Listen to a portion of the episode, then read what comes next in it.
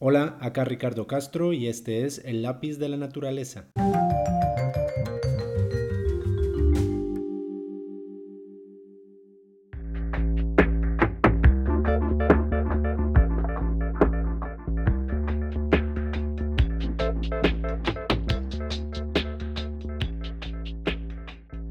Hola, ¿qué tal? ¿Cómo están? Gracias por escucharme este sexto episodio de El lápiz de la naturaleza, el cual será el primero de creo varios tendré dedicados a temas relacionados a la enseñanza de la fotografía. Por supuesto, enseñanza conlleva aprendizaje.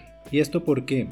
Porque desde hace ya varios años dentro de la fotografía y dentro de lo que yo hago en este mundo de la fotografía, gran parte, un gran porcentaje de mi actividad es la enseñanza de la fotografía, la docencia. Desde hace ya muchos años trabajo como docente de fotografía e incluso yo llegaría a verlo como una de mis especialidades.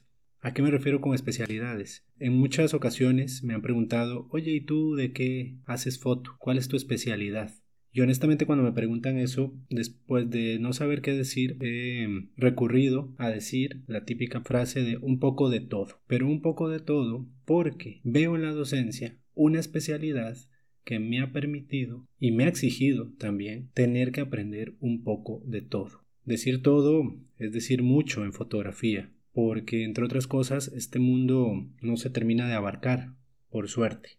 Pero al tener que estar enfrentado constantemente a muchos grupos de personas, a muchos intereses, a personas individuales que traen también sus propios intereses, su propia manera de abordar la fotografía, sus preconcepciones respecto a la fotografía y por supuesto sus motivaciones y expectativas respecto a la fotografía, tanto desde el ámbito técnico, desde el ámbito artístico, desde el ámbito profesional, desde las personas que solamente quieren tomarse el tiempo para hacer un hobby de una mejor manera y de manera más comprometida, las personas que les interesa la fotografía documental, pero también las personas que les interesa aprender a manejar flashes en un estudio o en exteriores, o hacer fotografía de producto, o hacer fotografía, etcétera. Y eso entonces me ha conllevado a mí el reto de estar constantemente aprendiendo, leyendo, informándome, actualizándome sobre la fotografía. Entonces, esta introducción valga para decir lo que les decía antes. Voy a eventualmente en algunos episodios dedicárselos a hablar de algunas cosas que yo he encontrado, a las cuales me he enfrentado y las cuales me resultan interesantes en el proceso de la enseñanza y el aprendizaje de la fotografía. Siempre que empiezo mm, talleres, eh, cursos, etcétera, clases en general, lo que suelo preguntar es ¿cuál es tu experiencia previa con la fotografía? Muchos me dicen de cero, lo cual no creo que eso sea posible hoy en día, ¿no? Puesto que estamos sometidos, por decirlo de alguna manera, a la imagen, cuando vemos nuestras redes sociales, cuando vemos publicidad, etcétera. Es decir, no podemos estar en cero hoy en día en la fotografía. Tal vez no hagamos fotografías, no tomemos fotografías de una manera muy entre comillas profesional, pero sí que estamos totalmente relacionados a partir de la imagen, nos comunicamos a partir de la imagen conscientes o no de eso. Otras personas ya las conozco con cierto camino recorrido, ya llegan a mis clases con cierta experiencia, más o menos formal en el campo de la fotografía, más o menos constante. Y siempre digo, ¿no? Hasta los tutoriales de YouTube cuentan cuando de aprendizaje de la fotografía se trata. Y justamente hablando de tutoriales de YouTube, pues siempre busco tutoriales de YouTube porque me interesa saber qué es lo que se enseña, de qué manera se enseña en los canales, en los muchos miles, no sé, supongo que millones, honestamente no sé, pero son muchos canales de fotografía dedicados a diversidad de temas en la fotografía, lo cual está perfecto y me parece genial. Pero al navegar justamente en YouTube y en, esa oferta que hay, he encontrado que con cierta frecuencia hay videos en torno a no cometas nunca estos errores en fotografía. Los 10 errores que debes evitar cuando empiezas en fotografía. 5 errores que deberás evitar al editar tus fotografías. Nunca hagas esto cuando subas tus fotos a Instagram. Nunca hagas esto cuando estás en una sesión de fotografías.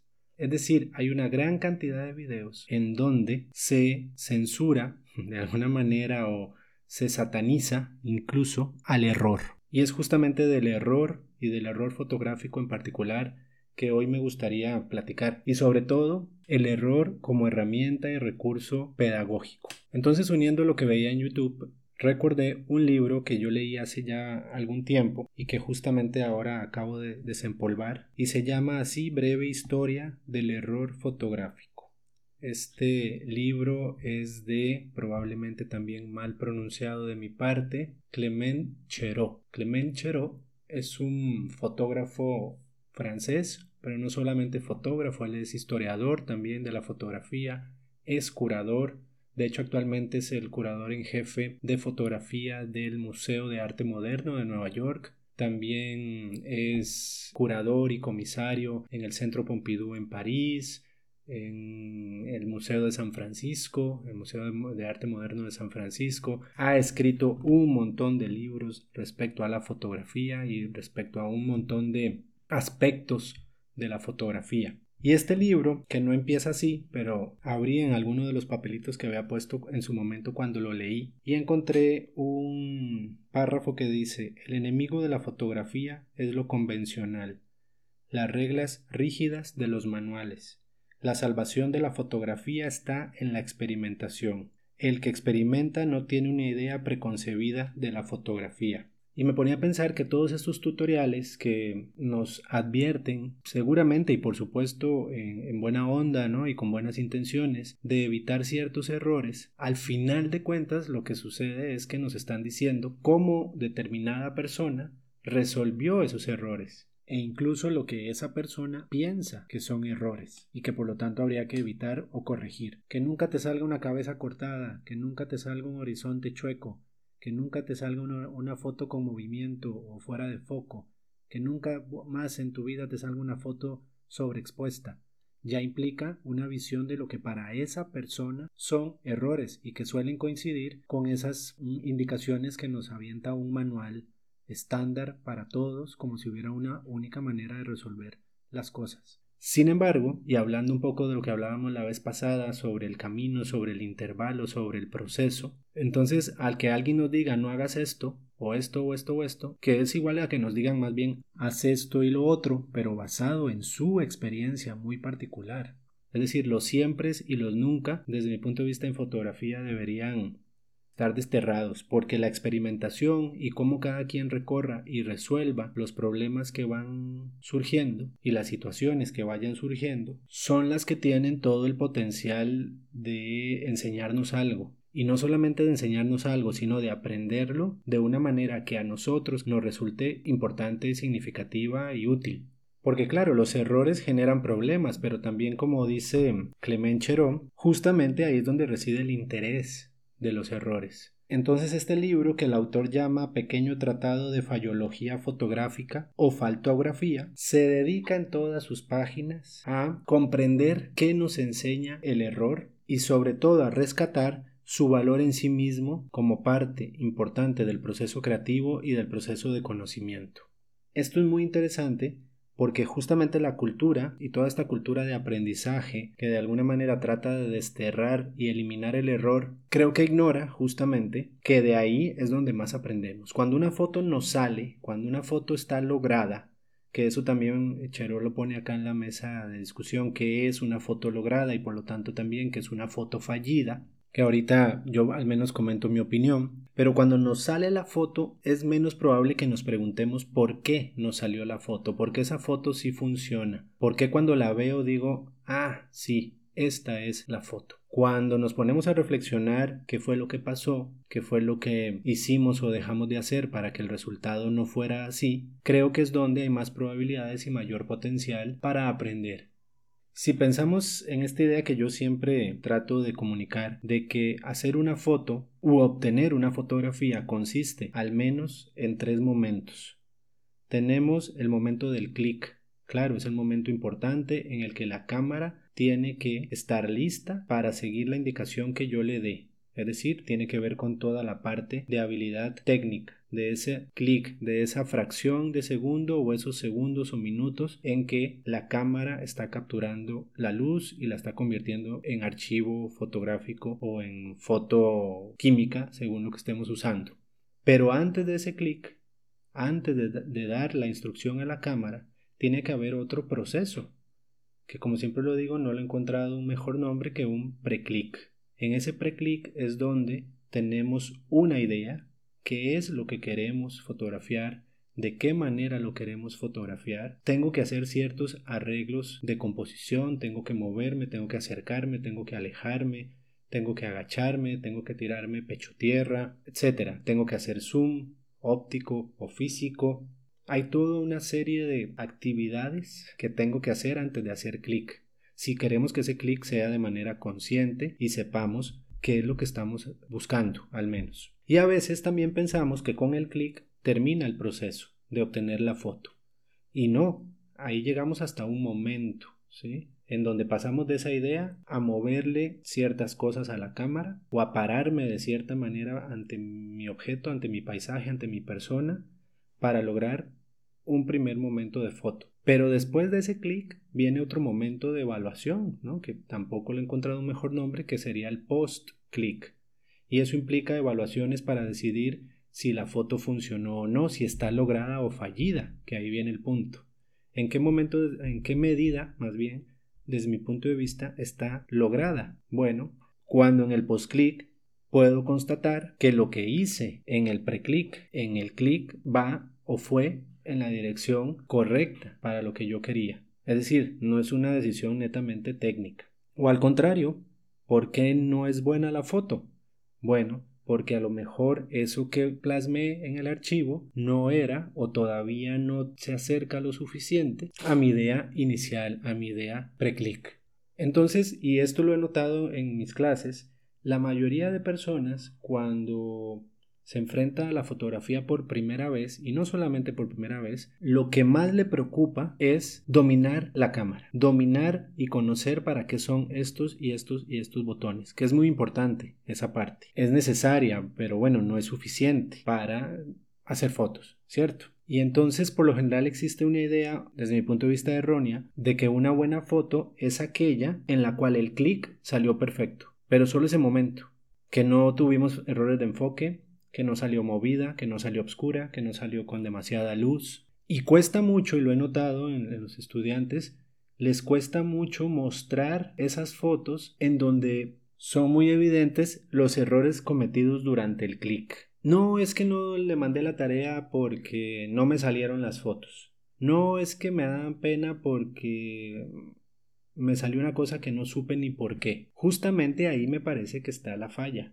no la propia falla o el propio error durante la toma, sino pensar que esas fotos tienen que ser automáticamente desechadas. Y por lo tanto que el único criterio para saber si esa foto está lograda o fallida sea cómo nos fue durante el clic. Yo siempre intento transmitir el valor del error y que justamente en esas fotos que no nos salen es donde puede estar las semillas más fuertes de cualquier aprendizaje. Yo lo veo como estos tres momentos entonces, pre-click, clic y post-click. En alguno de esos podemos, podemos cometer errores, pero hay que estar atentos y atentas a que no es solamente en una de esas fases, que de hecho, desde este punto de vista, solo durante el clic es donde la cámara entra en juego. Clement Cherot también menciona que hay como varios momentos en donde podríamos rastrear los errores fotográficos. Él retoma una frase de Man Ray, que por cierto Man Ray es creo alguien que hizo del error fotográfico todo su estilo, todo su lenguaje personal. Y él decía, Man Ray, algo así como, para tomar una foto se necesita una cámara, un fotógrafo, pero sobre todo un tema. Cheró retoma un aparato, un fotógrafo y un tema, es decir, una técnica. Y un autor y una materia prima son los tres elementos constitutivos de la fotografía, y por ende las tres principales causas de sus fallas. La cámara puede descomponerse, el fotógrafo puede cometer un error y el tema podría ser decepcionante. Y aquí hace una analogía con el aprender a andar en bicicleta. Dice, la probabilidad de un accidente depende tanto del vehículo como de la atención del viajero, pero también del estado en que se encuentre el camino. Y siguiendo esta misma lógica es como el libro está dividido. Él va a hablar de entonces fallas técnicas, por otro lado de la mala manipulación por parte del operador de la cámara y por otro los accidentes en las tomas. Pero lo interesante es que habla de estos momentos en donde podemos identificar el error no para ir y, quitarlo, ¿no? no para ir a identificar qué es lo que está fallando o qué, es lo, qué fue lo que falló y entonces qué es lo que deberíamos evitar. No, es simplemente identificarlo como también una posible fuente de hallazgos interesantes, que no necesariamente tienen que ser evitables. Es decir, se busca comprender en qué medida el error depende de la técnica, del operador o del tema, del cómo, del quién y del qué de la fotografía.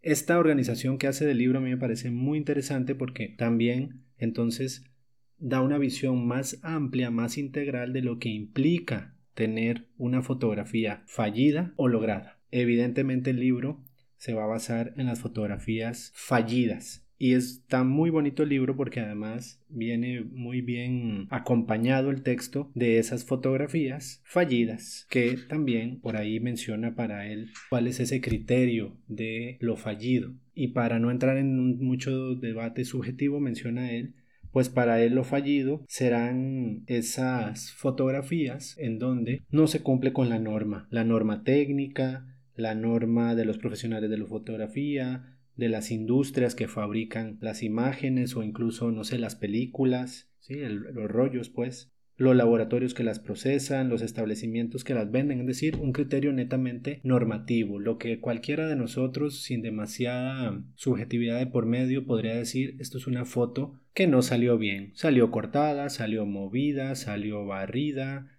salió desenfocada, salió oscura, salió muy clara, etc. Pero que no por eso dejan de tener un valor en sí mismas. Y que de hecho es bien interesante cómo este valor normativo es el que se tomaba en cuenta, por ejemplo, cuando llevábamos nuestras fotos a un laboratorio y de un rollo de 24 nos entregaban 12 y las demás o no las cobraban o se marcaban como fallidas. ¿no? Digamos que ahí entraba un criterio totalmente subjetivo y normativo del que revelaba esas fotos decir, ah, para mí estas son las buenas, ¿sí? Ya nos hacían una precuraduría, digamos que en los laboratorios para decirnos, ah, las de las de 24 fotos salieron 12, pero ¿por qué esas 12 y las otras 12 por qué se desecharon? ¿Cuáles fueron los criterios? Criterios que también tienen que ver con esta idea de que una foto o la apreciación de ella pues también dependerá del aquí y el ahora en donde esa foto se aprecie, esa foto se vea. Es decir, según las manos en las que se encuentra y sobre todo de los ojos de la que la miran, dice Cheró, pues toda fotografía será juzgada de una manera u otra. Una foto, por ejemplo, puede parecerle fallida a un aficionado, ¿no? a una persona que no se dedica a la fotografía porque le salió movida. Para otro, para un profesional, esa foto podría ser una foto irrecuperable, esa sería su criterio de fallido. Ah, no es que no la puedo arreglar, digamos, tal vez no la puedo revelar, no, no puedo arreglarla en Photoshop por ser simplistas. O podría ser interesante para un artista. Es decir, esa misma foto que para el aficionado no tiene valor, para un artista puede ser súper valiosa. Y de hecho aquí también en el libro se menciona bueno, que hay incluso coleccionistas de fotografías fallidas, de esta fotografía que llamamos vernácula, es decir, la hecha por no profesionales de la fotografía, la que hacemos en el día a día. Hay museos también dedicados a coleccionar y a recopilar errores en la literatura, pero también en la imagen o en la pintura, por ejemplo. Y es por eso que también yo trato de transmitir en mis clases de que no borren fotos. Cuando estamos empezando, cuando estamos aprendiendo, Creo yo es una buena costumbre no borrar esas fotos que nos parezcan de momento fallidas. ¿Por qué? Porque, y a mí me ha pasado, una foto que en su momento yo veía como que no estaba buena, pasado un tiempo y vista por otros ojos, es decir, los mismos míos, pero con otro montón de experiencias, con otro montón de cosas que hicieron que mi mirada también cambiara, pues podría darle una segunda evaluación y una diferente evaluación sobre todo.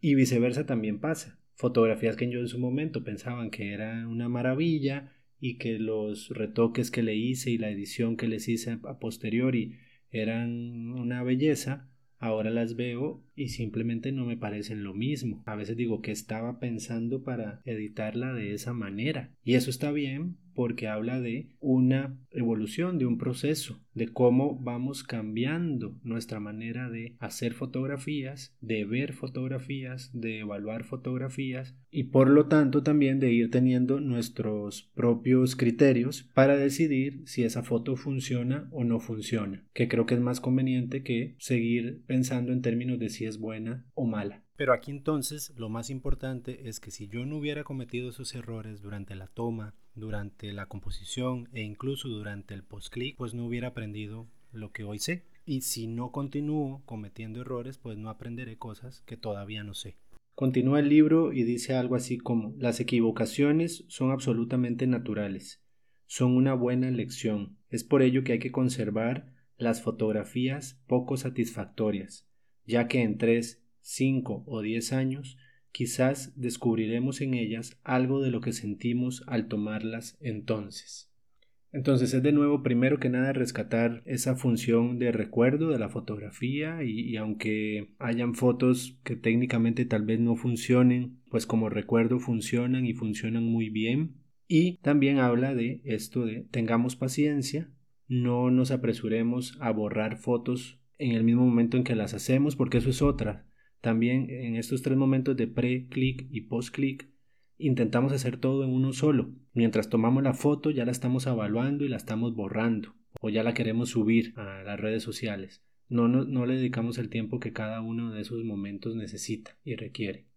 Y por lo tanto podemos pasar por alto o aciertos que no vemos en el momento o desechamos la foto por errores que son los más evidentes en el momento, pero que puede que no sean importantes o que nuestra visión de lo que está fallido cambie, que será lo más seguro.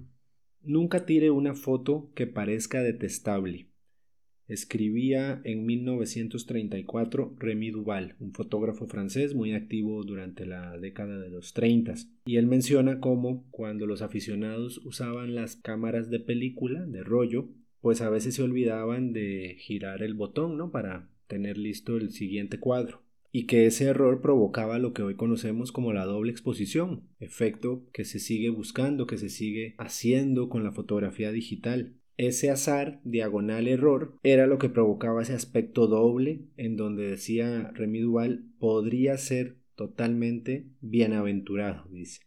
Como por ejemplo, el rostro de la mujer amada se reflejará con alegría en un lago romántico, dice él.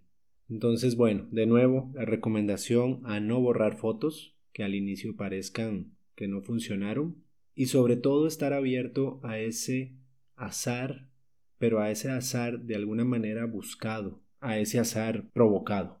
Entonces es aquí donde el error, más bien y el azar, se convierte en serendipia, ¿no? Que es ese hallazgo, ese descubrimiento afortunado, pero que no andábamos necesariamente buscando ese hallazgo. Pero en todo caso es eso, andábamos buscando algo, ¿sí?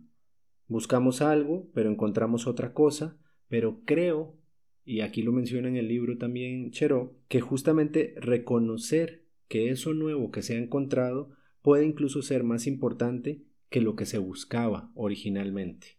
Esa capacidad de reconocer que un error, que una desviación del camino previamente delimitado hay que tomarlo con el mismo valor que la meta que nos habíamos propuesto.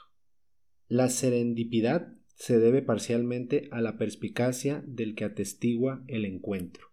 Es decir, pueden pasar cosas y pueden pasar hallazgos maravillosos que no andábamos buscando, pero si no estamos atentos y atentas, justo con el sentido de la observación, para detectar esas situaciones, pues pasarán desapercibidas y por lo tanto perderemos esa oportunidad para convertirlas en herramientas para crear algo más potente que nuestra idea original incluso. Es bien interesante también cómo el libro plantea que claro, si bien hay este tipo de situaciones en donde el azar, pero sobre todo el reconocimiento de esos azares juegan un papel muy importante en el proceso creativo, también menciona cómo el error también se busca, ¿no? y hay fotógrafos, fotógrafas o creativos en general, artistas en general, que diseñan estrategias buscando que se dé esa serendipidad o ese error, como por ejemplo cuando se usan cámaras baratas, de mala calidad adrede, de estas desechables que son casi como juguetes para niños, o buscar adrede fotografiar en situaciones de luz complicadas, por ejemplo, es decir, multiplicar la posibilidad de que el error ocurra y entonces convertir el error en una herramienta totalmente consciente para la creación. Claro, aquí vendría la discusión de si entonces esos son errores que es interesante. No estaría muy seguro si esos son necesariamente errores. En todo caso es, la primera vez pudo haber sido un error, detectar la potencia de ese error y por lo tanto luego usarlo y convertirlo en parte de tu lenguaje.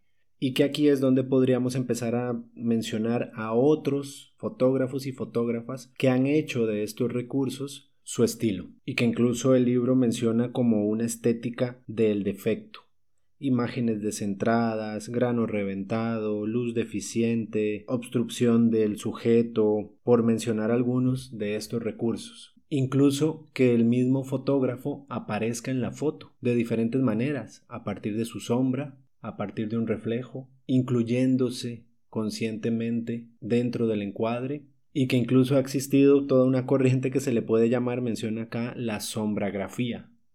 Así como existe la fotografía, la sombragrafía también ha sido un complemento muy importante y muy presente dentro de la historia de la fotografía. Aquí se me viene a la cabeza, y bueno, también lo menciona el libro, pero un fotógrafo que a mí me gusta mucho, Lee Freelander, que hizo de las sombras y los reflejos y en, general de incluirse de alguna manera en el encuadre su, estilo también, su, su, marca personal.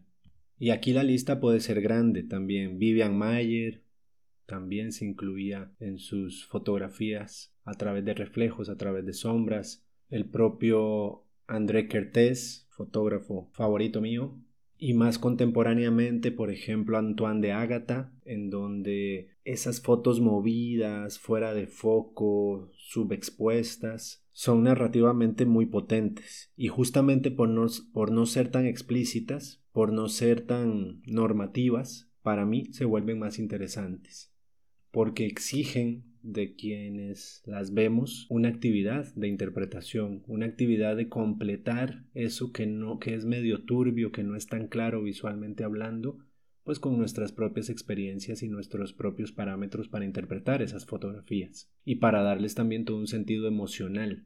Incluso pienso acá en el fotógrafo Platón, Platón Antoniu, un fotógrafo también contemporáneo, principalmente retratista y como él mismo dice, retratista del, del poder. Es un fotógrafo que ha fotografiado personas poderosas del mundo, desde Gaddafi hasta Putin, por mencionar algunos. Pero lo interesante de Platón, entre otras cosas, es que para hacer retratos suele usar óptica que no nos recomiendan los manuales y los fabricantes para hacer retrato principalmente los grandes angulares. Cuando uno busca para qué sirve un gran angular, por lo general te dice para paisaje, para arquitectura de interiores, para cualquier toma que sea amplia y ojalá nunca lo uses en un retrato porque te va a generar errores, te va a generar aberraciones o deformaciones.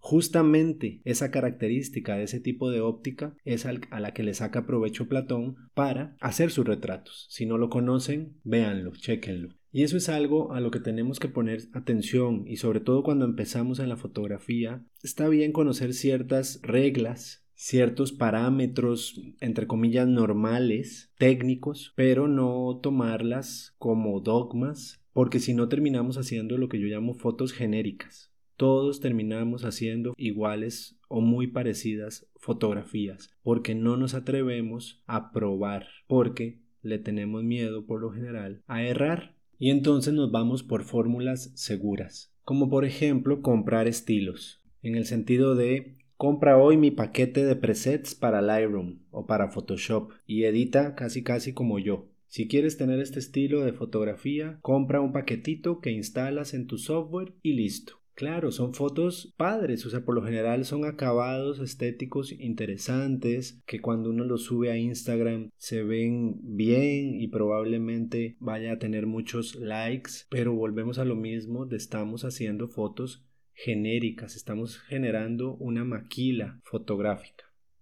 Y eso para mí sí puede ser totalmente la muerte de la creatividad. Entonces, y con esto termino, de nuevo les recomiendo breve historia del error fotográfico y por supuesto les recomiendo cometer errores. Cometer errores pero sobre todo estar atentos y atentas a los resultados de esos errores, no descartarlos automáticamente y sobre todo recordar que lo que hoy resulta fallido, esa percepción puede cambiar a lo largo de la historia, e incluida nuestra historia personal, por supuesto, que obviamente, pienso yo, es la más importante. Nuestra propia percepción al ver nuestros errores en retrospectiva sin duda va a cambiar y es donde vamos a agradecer no haber ocultado y metido bajo la alfombra nuestras equivocaciones. Mi recomendación para terminar es no acepten, y ya lo había dicho antes, los siempre ni los nunca en la fotografía ni en el arte. No se conformen con una retroalimentación que les diga esto está mal, te equivocaste en esto, se te fue el foco. Hay que estar consciente, por supuesto, de eso, pero sobre todo asumir las consecuencias de esos errores y evaluar su potencial creativo. Espero que se equivoquen mucho, que disfruten de sus errores y se sigan equivocando. Adiós.